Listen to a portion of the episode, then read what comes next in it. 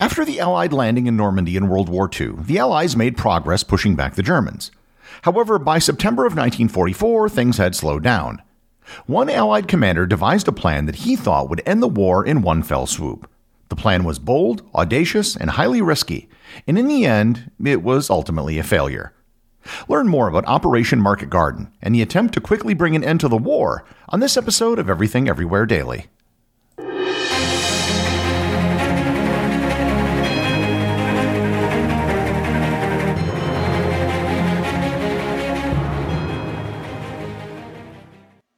This episode is sponsored by ButcherBox. Summer is right around the corner, and that means cookouts. No matter what your preferred food is for a cookout or a barbecue, ButcherBox can help you make it the best. If you want to serve up some hamburgers, ButcherBox has grass-fed ground beef to make the perfect smash burger. Want to cook up some steaks? Well, ButcherBox has that too, with some of the best cuts of steak such as New York strip, ribeye, and filet mignon. Do you like grilled chicken? Well, ButcherBox has some of the best pasture-raised chicken that you will find anywhere. And if you really want to wow people at your next cookout, you can try grilling some of their wild caught salmon on a cedar plank. Sign up at butcherbox.com slash daily and get a special deal. ButcherBox is offering my listeners a free for a year offer plus an additional $20 off. You can choose salmon, chicken breasts, or steak tips free in every order for a year. Sign up today at butcherbox.com slash daily and use code DAILY to choose your free for a year offer, plus get $20 off your first order. Hello, I'm Paul Giamatti. And I'm Stephen Asma. Each week on Chinwag, we dig into the weird topics you wonder about, that you care about, the stuff none of us are totally sure of, like the Bermuda Triangle, Mothman, consciousness, philosophy, UFOs, ghosts, or say Bigfoot. So who's to say that there's not alien species that are Sasquatch? Like I'd seen a ghost and I would hear something walking and breathing. Maybe every path is right. I will accept as a premise that every path is right. That is a face on Mars, eyes, nose. It kind of looked like Wilson the volleyball. Some people enjoy the waves or whatever uh, crashing, and I enjoy listening to a quantum physics audiobook. I do think there are many things in the world that we just don't understand yeah. and probably won't understand. That's our whole show. so join us every Wednesday on all major podcast platforms and find us on Instagram, TikTok, and Twitter at ChinwagPod and Wagon. Operation Market Garden was one of the biggest Allied operations of the Second World War. To understand the impetus behind it and to understand why it ultimately failed, we have to understand the circumstances that the Allies found themselves in in September of 1944. The initial D Day landing on June 6th was a success. The Allies were able to establish a foothold on the European continent. However, immediately after the landing, their advancement into France was stalled due to the hedgerow landscape around the landing sites. I had always read about hedgerows and never really viscerally understood just how much of an obstacle they were until I actually traveled to Normandy and drove around the hedgerows myself. Not only were the shrubs and stone walls advantageous to defenders, but the narrow roads between hedgerows had become very deep over the centuries. The slow progress immediately after D Day was solved with Operation Cobra. Cobra, launched on July 25th, was a breakout of the Allied forces which allowed them to rapidly advance and capture the city of Caen. Once they broke through the German defenses, the Allies were able to advance rapidly, liberating much of France and eventually Paris on August 19th. By early September, they were already in Belgium. Soon after, however, the advance slowed down again. The front had expanded in size, diluting Allied forces along the front, making logistics difficult. Moreover, as they began to approach the German border, they were going to encounter the Siegfried Line. The Siegfried Line was a series of German defensive fortifications built along their western border from Switzerland to the Netherlands. It was created in the 1930s in response to the French Maginot Line, which was built by the French to stop a German invasion. The Maginot Line was a spectacular failure in that the Germans simply ran around it through Belgium to invade France in 1940. Once France fell, the Siegfried Line was abandoned. However, with the Allies now advancing through France, the Siegfried Line was reactivated. The Allies now faced a problem similar to what the Germans had faced four years earlier. Do you attack the Siegfried Line in what would probably be an extremely long and bloody fight? Or do you try to do an end round around the entire line? General Eisenhower, the supreme commander of the Allied forces in Europe, preferred a wide front where the Allies advanced at several different points. However, many of his top generals, particularly American General George S. Patton and British Field Marshal Bernard Montgomery, advocated a concentrated assault. Of course, each general wanted to be the one to lead the primary attack. Montgomery wanted to attack north into the Netherlands, and Patton wanted to attack further south directly from France. Ultimately, Montgomery's proposal won out for several reasons. The first was that the Siegfried Line didn't go all the way to the sea, it stopped along the border with the Netherlands. If the Allies could advance quickly enough, they could just run around it and make an almost uncontested run to Berlin. Second was the fact that many of the German V 2 bases that were launching rockets into London were located in the Netherlands. A thrust into the Netherlands could eliminate that threat. Finally, a turning to Germany would allow the Allies to capture the German industrial heartland, eliminating their ability to wage war. Oh, and Montgomery was also extremely stubborn. On September 10th, he flew to Brussels directly, which had been liberated just a week earlier, and threw a tantrum in front of Eisenhower. Eisenhower felt that a single thrust and run to Berlin was going to be impossible, but he ultimately conceded to Montgomery's demands. If Montgomery could do it, the war could be over by Christmas of 1944. Monty's plan was called Operation Market Garden. The general plan was to advance up a single road in the Netherlands connecting several major cities. The road crossed several bridges, particularly in the cities of Eindhoven, Nijmegen, and Arnhem. The plan had two parts known as Market and Garden. The Market part would be the largest airborne operation in world history, delivering 34,600 paratroopers. The airborne soldiers would be dropped in ahead of the advancing ground forces to capture the key bridges. The American 101st Airborne Division would land near Eindhoven, the American 82nd Airborne Division would be dropped near Nijmegen, and the British 1st Airborne Division, along with the Polish 1st Independent Parachute Brigade, would be dropped near Arnhem. In total, there were nine bridges that had to be captured.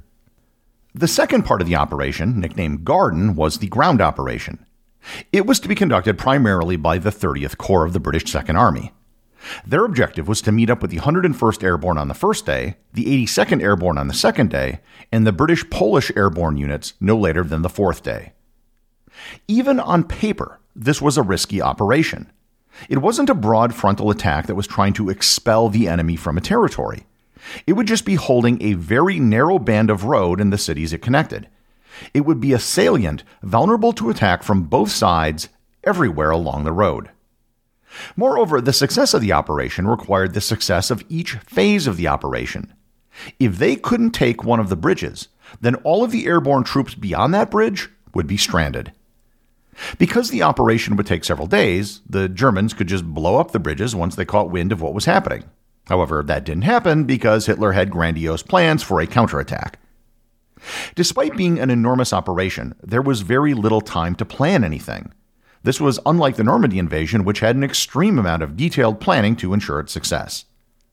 The operation began on September 17, 1944, just a week after Montgomery proposed the idea to Eisenhower. And the first day of the operation actually went rather well.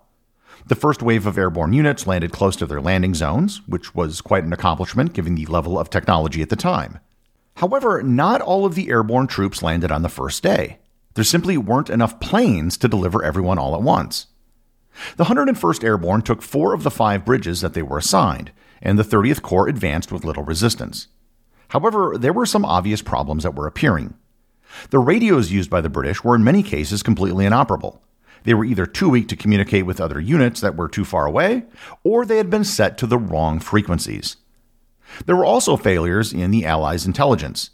The Allies assumed that the German defenses had broken and that they were in full retreat.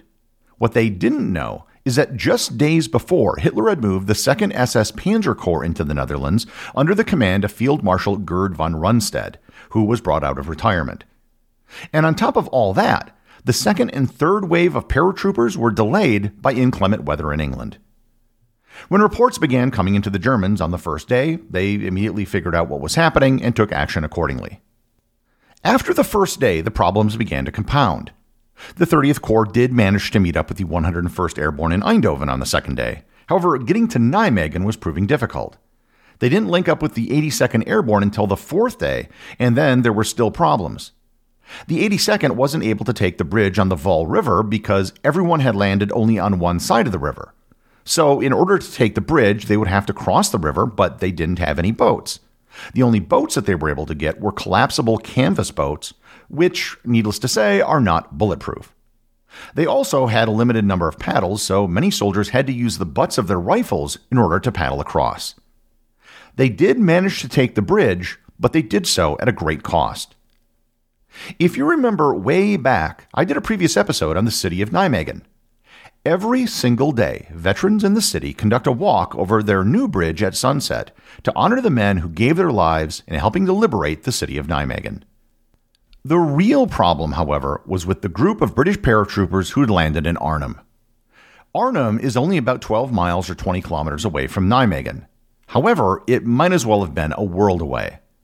The units that landed near Arnhem ended up being split in two. One was caught near the town of Oosterbeek, and another group was holed up on one end of the Arnhem Bridge. The Allies were completely surrounded, and the 30th Corps couldn't get to Arnhem. Despite the problem with the radios, the surrounded forces were eventually able to make contact using the telephone system, and they were quite aware that help was not on the way. By day four of the operation, the British holding out on one end of the bridge sent out a radio message that was never received by the Allies, but was intercepted by the Germans. The message was simply, quote, out of ammo, God save the king.